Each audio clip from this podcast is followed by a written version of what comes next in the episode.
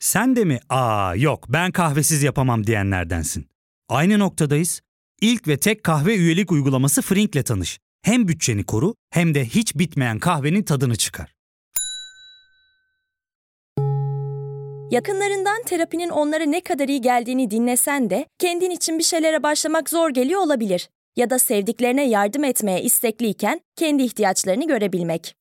Hayvel, uzman psikologlarıyla kendi ihtiyaçlarını bulmanda sana destek olacak. Terapi yolculuğuna başlamak için detaylı bilgi bölümün açıklamalarında. Ben Sezgi Aksu. Burası Karanlık Dosyalar. Bugün sizler için yıllarca basketbolun en üst düzey ligi olan NBA'de forma giydikten sonra bir cinayete kurban giden Lorenzen Wright davasını seçtim.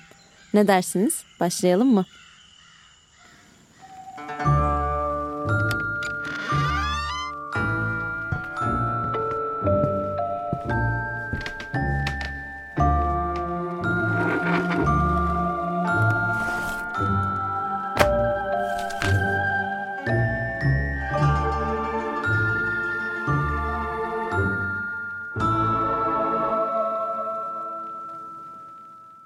Lorenzen Wright 4 Kasım 1975'te Amerika'nın Mississippi eyaletinin Oxford ilçesinde dünyaya geldi.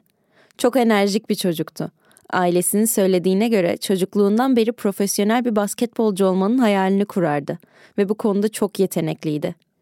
Boyunun çok uzun olması da ona fayda sağlıyordu tabii. Ailesi de bu hayallerini gerçekleştirmesinde ona destek oluyordu. Anne babası ayrıydılar. Babası Memphis'te, annesi ise Oxford'da yaşıyordu.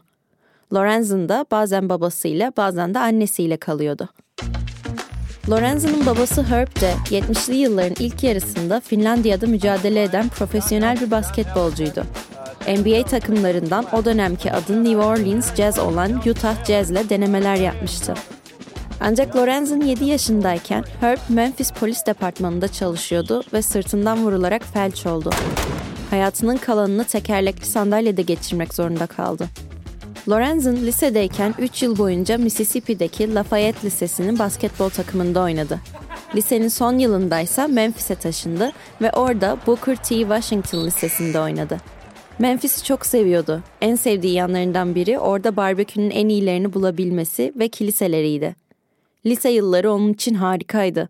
Sosyal bir çocuktu ve basketbol takımının yıldızıydı. Lorenzen lisedeyken basketbol koçlarından birinin kızıyla tanıştı. Bu kız Shara Robinson'dı. Başta sadece arkadaştılar, hatta Shara ondan 5 yaş büyüktü ve üniversitedeydi. Lorenzen liseden mezun olup üniversiteye geçince ilişkileri arkadaşlığın ötesine geçti. Lorenzen o sırada baba da oldu. Üniversitenin ilk yılındayken 11 Nisan 1995'te oğlu Lorenzen Wright Jr. dünyaya geldi. Bebeğin annesi Shara'ydı. İkilinin daha sonra 5 çocukları daha oldu. Aile Lorenzen için çok önemliydi. Kendisi anne ve babasıyla çok yakındı ve bir sürü çocuğu olmasını, onlarla yakın olmayı istiyordu. Ancak insanlar sevgilisi Shera'ya pek güvenemiyorlardı. Çocuklarla onu kapana kıstırmaya çalıştığını düşünüyorlardı. Çünkü Lorenzen'ın basketbolda başarılı olacağı açıktı. Onunla çocukları olmasının Shera'ya maddi anlamda çok faydası olacaktı. Ama bu sadece çevredeki kişilerin düşüncesiydi tabii. Lorenzen daha sonra Memphis Üniversitesi'ne geçti. İkinci yılındayken de All American takımına seçildi. All American takımları belli organizasyonlar tarafından seçilen ülkenin en iyi oyuncularından oluşmasıyla bilinir. Lorenzen inanılmaz yetenekliydi.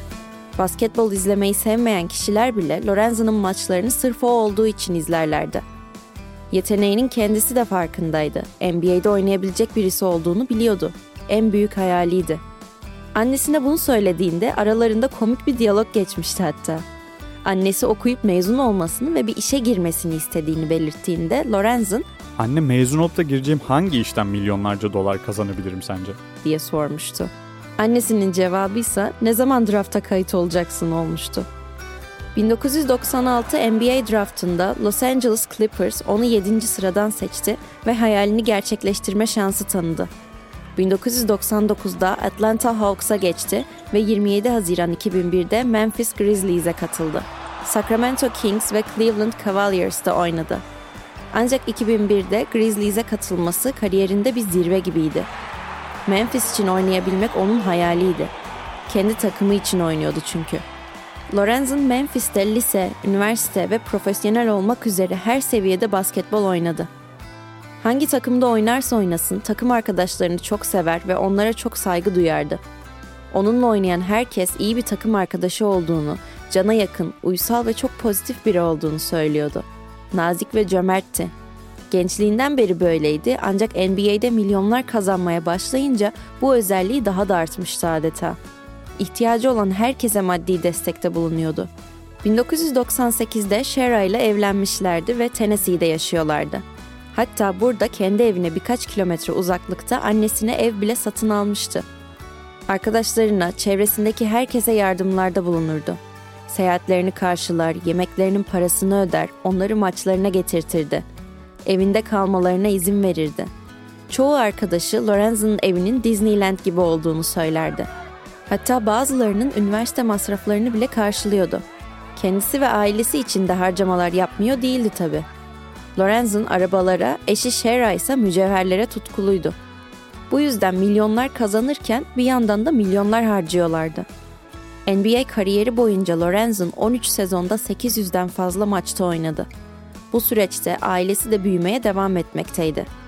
İlk çocuklarından sonra Lorenzen ve Sharon'ın Lauren adında bir kızları ve Lamar ile Shamar adında ikiz çocukları oldu.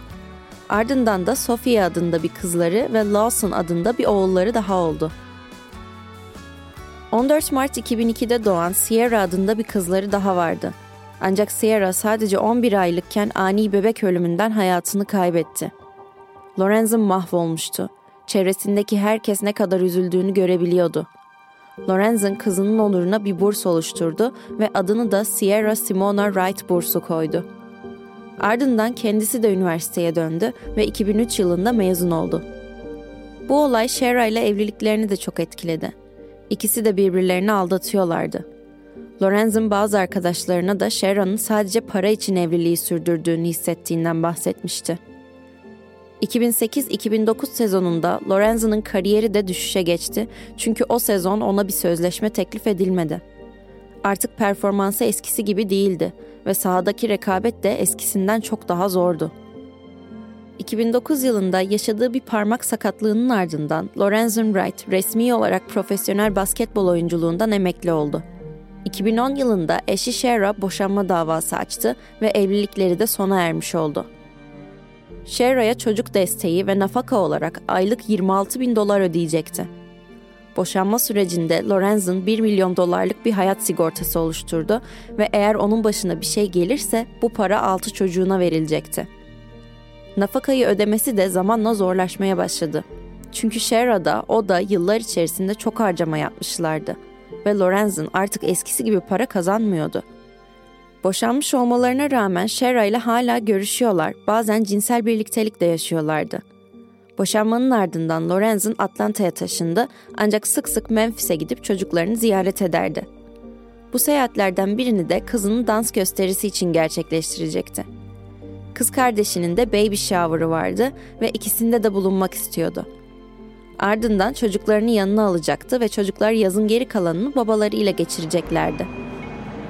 Bu yüzden yakın bir arkadaşı 18 Temmuz 2010'da Lorenzen'ı Atlanta Havalimanı'na bıraktı.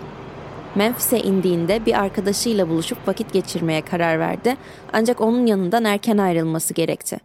Çünkü arkadaşının söylediğine göre takılırlarken Shera aramıştı ve hala eve gelmediği için kızıyordu ona telefonda. Sonraki günde baby shower vardı. Bütün aile Lorenzen'ın da geleceğini biliyor ve onu bekliyorlardı. Ancak Lorenzen gelmedi. Başta endişelenmediler. Başka bir yere gitmeye karar verdiğini ya da bir arkadaşının yanında olduğunu düşündüler. Ara sıra böyle şeyler yaptığından garipsememişlerdi. Sadece annesi öyle düşünmüyordu. İçinde kötü bir his vardı. Ona ulaşmak için elinden geleni yaptı ancak başarısız oldu. Bundan dolayı 22 Temmuz'da oğlunun kayıp olduğunu bildirdi. Ya fark ettin mi? Biz en çok kahveye para harcıyoruz. Yok abi, bundan sonra günde bir. Aa, sen Frink kullanmıyor musun? Nasıl yani? Yani kahvenden kısmına gerek yok. Frink'e üye olursan aylık sadece 1200 TL'ye istediğin çeşit kahveyi istediğin kadar içebilirsin. Günlük 40 TL'ye sınırsız kahve mi yani? Çok iyiymiş. Aynen. Hatta şu anda 200 TL'lik bir indirim kodu da var. E hadi hemen indirip üye ol da bu fırsatı kaçırma. Terapiye başlamak, içinden çıkamadığın döngüleri kırmak, bazı yanlış bulduğun kararlarını değiştirmek ve kendinle beraber daha huzurlu bir yaşam inşa etmek için atabileceğin en değerli adımlardan biri. Hayvel ile yoğun yaşam tempona uyum sağlayarak online terapi seanslarını takvimine göre ayarlayabilirsin. Bini aşkın uzmandan sana en uygun terapisti seçebilir, PodB10 koduyla indirimden yararlanabilirsin. Detaylı bilgi açıklamalardaki bağlantıda. Polisler aile ve Shera ile görüştüler. Shera, Lorenzo'nun son görüldüğü gün evine geldiğini söyledi. Elinde bir kullanat telefon vardı ve biriyle konuşuyordu. Bu kişi her kimse onunla buluşup bir şeyi takas edeceğini söyledi ve gece 10.30'da yanında 100 bin dolar nakit para ve bir kutu uyuşturucu maddeyle evden ayrıldı. Ancak Shara daha sonra hikayesini değiştirdi ve bir kutu uyuşturucudan hiç bahsetmediğini, başkasının bunu uydurduğunu iddia etti. Ancak polise 18 Temmuz'dan birkaç hafta önce evine 3 silahlı adamın geldiğini ve Lorenzo'nu sorduklarını söyledi. Adamlar onu ve çocuklarını tehdit ettikleri için de polise bir şey anlatamamıştı. 10 gün boyunca Lorenzo'nun için aramalar devam etti. 28 Temmuz 2010'da Callis Cutoff yolundaki bir ormanlık alanda cansız bedeni bulundu. Tennessee'de Temmuz ayı çok sıcak olduğundan bedenindeki çürüme çok ilerlemişti. Öyle ki hayattayken 2 metre 11 santim boyunda olan bu adamın bedeni bulunduğunda sadece 25 kilogram ağırlığındaydı. Tanınmaz hale gelmişti ve bedeninden kanıt elde edilmesi çok zor olacaktı. Lorenz'ın öldüğünde sadece 34 yaşındaydı. Adli incelemeler sonucunda göğsünden, başından ve sağ ön kolundan 5 kez vurulduğu ortaya çıkarıldı. Ancak çok daha acı bir gerçek öğrenildi. Germantown 911 nasıl yardımcı olabilirim? Alo. Alo. Alo, Allah kahretsin. orada mısınız? Bayım orada mısınız? Cevap verin. Silah sesinden başka bir şey duymadım. Lorenz'ın 19 Temmuz'da ölmeden hemen önce 911'i aramış ve yardım istemişti. Bu aramada Lorenz'ın haykırışının ardından 11 el silah sesi duyuluyordu. Buna rağmen 911 operatörü bu aramayı rapor etmemiş ve ekipler görevlendirilmemişti. İnanılır gibi değil. Arama sonunda 27 Temmuz'da rapor edildi ve o şekilde cansız bedene ulaşılabildi. Aramada korkunç bir şey yaşandığı net bir şekilde belli. Silah seslerinden sonra arayan kişinin de sesi duyulmamakta. Ancak operatör bunu ne polise bildirmiş ne de notunu almıştı. Gösterdikleri sebepse lokasyon teknolojisinin bu gelen aramayı kendi görev alanlarının dışında olarak göstermiş olmasıydı. Bu bahaneye sığınmalarının saçmalık olduğunu düşünen tek kişi değilimdir bence. Çünkü eğer polise bildirselerdi, Lorenz'in büyük ihtimalle çok kısa süre içerisinde bulunacaktı. Belki de bulunduğunda hayatını kaybetmemiş olacaktı. Cansız bulunsa bile bedeni bu kadar kötü hale gelmeyecekti suç mahalli temizlenmemiş olacaktı ve çok daha fazla kanıt bulabileceklerdi. Suç mahalli demişken iki farklı mermi kovanı bulundu. Bu da iki farklı silahın kullanıldığını ve tek bir saldırgan olmadığını gösteriyordu. Bunun dışında bir kanıt yoktu ve Sharon'ın ifadelerinden de dolayı bunun bir uyuşturucu ticareti vakası olabileceği düşünülüyordu. Bobby Cole adında kartellerle bağlantısı olan bir adam vardı ve geçmişte Lorenzo'nun bu adamla bağlantısı araştırılmıştı. Çünkü Lorenz'in parası kalmadığında arabalarını satmaya başlamıştı ve Bobby de ondan iki adet lüks araba satın almıştı. Adam daha sonra bu araçlarla uyuşturucu taşımıştı ancak bulunduklarında hala Lorenz'in adına kayıtlı oldukları ortaya çıkmıştı. Lorenz'in bunlarla hiçbir bağlantısı olmadığını söylemişti ve daha sonra da adı temize çıkarılmıştı. Ancak da çok güvenilir değildi. Çünkü 2010 yılının Ağustos ayında Shera'nın komşularından biri Lorenzo'nun kaybolduğu sıralarda Shera ile tanımadıkları bir adamın bahçede bir ateş yaktıklarını söyledi. Aylardan Temmuz'du ve çok sıcak bir yazdı üstelik. Bu ipucunun ardından 10 Ağustos 2010'da Shera'nın evi arandı. Ateşin yakıldığı çukurda birkaç tane kırtasiye malzemesinden kalan metal eşya buldular. Başka bir şey bulup bulmadıklarını ise paylaşmadılar. Bu sırada Lorenzen'dan kalan 1 milyon dolarlık sigorta parasını da Shara kontrol ediyordu. Çünkü o sırada çocuklarından hiçbiri reşit değildi ve para Sharon'ın eline geçmişti. Ancak kendisi bu parayı tamamen boşa harcıyordu. 10 ay içerisinde bu paradan geriye sadece 5 dolar kalmıştı. Shera yeni bir ev, arabalar, mobilyalar almıştı. Bunların hepsinin çocuklarının refah içinde yaşatmak için olduğunu iddia ediyordu. Lorenzo'nun babası dava açtı ve bunun üzerine mahkeme Sharon'un her harcamada mahkemeye bildirmesi gerektiğinde karar kıldı. Ancak bu Sharon'un hoşuna gitmemişti. Karara itiraz etti ve Lorenzo'nun nafakaları geciktirdiğini söyleyerek daha fazla para istedi. Bu isteği yargıç tarafından reddedildi. 2015 yılında Shera bir kitap çıkardı. Bu kitapta şiddet yanlısı, sadakatsiz bir NBA oyuncusuyla evli olan bir kadının hikayesini anlatıyordu. Başta hikayenin kurgu olduğunu iddia etse de daha sonra ana karakterin Lorenzen olduğunu söylemeye başladı insanlara. 9 Kasım 2017'de her şey değişti. FBI dalgıçları Mississippi'deki bir gölde cinayet silahını bulmuşlardı. Bu ise Jimmy Martin adındaki bir adamdan aldıkları ipucu sayesinde olmuştu. Jimmy, Sharon'ın kuzeniydi ve kendi kız arkadaşının cinayetinden tutuklanmıştı. O sırada Lorenz'in cinayeti hakkında da bildiklerini itiraf etti. Aslında bu itiraf 2012 yılında gelmişti ancak polisler kimseye duyurmadan araştırmalarını sürdürmüştü. Jimmy cinayet günü olay mahallinde olmadığını ama kimin onu vurduğunu bildiğini söyledi. Cinayet Shara Wright ve Billy Ray Turner adında bir adam tarafından işlenmişti. Bunları bilmesinin sebebi ise Shara'nın olay yerini temizlemek için kendisinden yardım almış olmasıydı. Billy cinayet silahını göle attığında da onunlaydı. Hatta söylediğine göre Lorenzo'nun öldüğü gece bu insanların onu ilk kez öldürmeye çalışmaları değildi. Jimmy ve Billy daha önceden de Lorenzo'nu öldürmeye çalışmış ancak başarısız olmuşlardı. Billy Ray Turner ise Sharon'ın peyzaj mimarıydı. Shera'ya cinayet silahının bulunduğu söylendiğinde ise mutlu olmak yerine endişelendiği fark edildi. Billy ve Shera tutuklandılar. Shera bir savunma anlaşması yaptı ve cinayete yardım yataklıktan suçlu olduğunu kabul etti. Bunun karşılığında ömür boyu hapis cezasından kurtulacaktı. Sonuç Shera'nın 30 yıl hapis cezasına çarptırılması oldu. Billy Ray Turner suçsuz olduğunu iddia etse de duruşması başladı ve Mart 2022'de duruşma sonlandı. Billy Ray Turner, Lorenzen Wright'ı öldürmekten suçlu bulundu. Cezası ise ömür boyu hapis cezası oldu. Tanıkların ifadelerine göre bu cinayet sigorta parası için işlenmişti. Hatta Shera, Lorenzen'ın kendisini öldürmek istediğinden şüpheleniyordu ve sürekli Billy'e ya ben öleceğim ya o ölecek diyordu.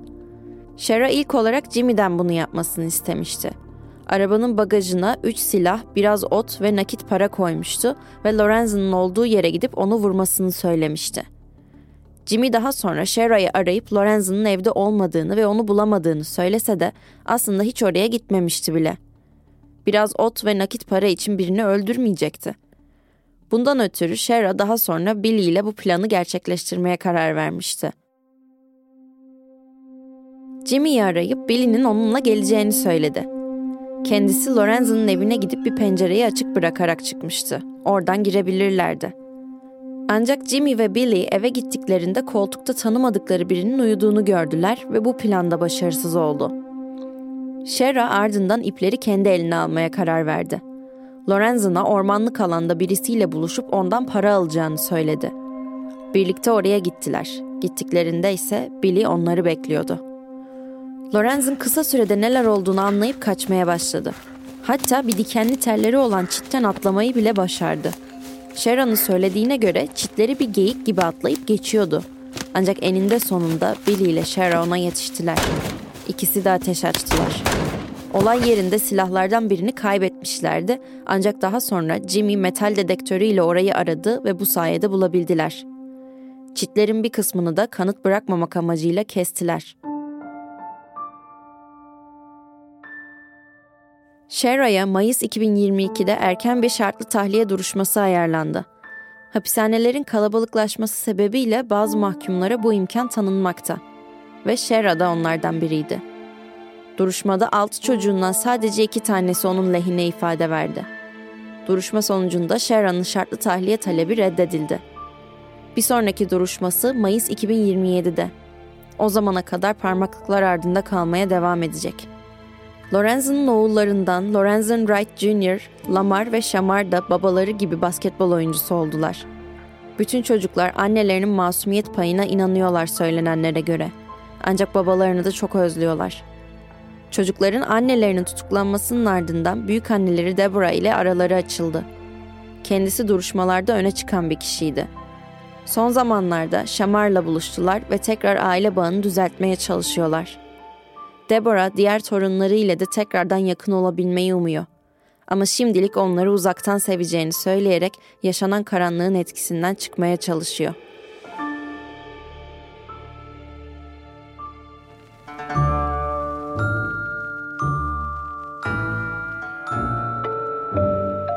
Evet, bugün sizler için seçtiğim karanlık dosyanın sonuna geldik.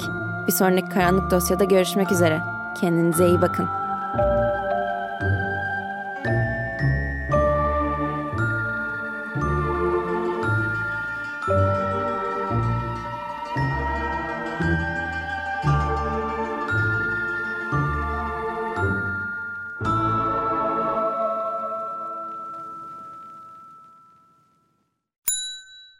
İlk ve tek kahve üyelik uygulaması Frink, 46 ildeki 500'den fazla noktada seni bekliyor.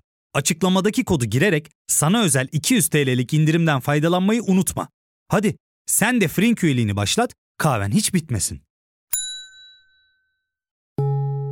Hem bugününe hem yarınına katacaklarıyla terapi yolculuğuna ve daha iyi hissetmeye bugün Hayvel ile başla. Açıklamadaki linkten Hayvel'i indir, ücretsiz tanışma görüşmelerinin ardından bütçene uygun seans paketini seç ve terapi yolculuğuna başla.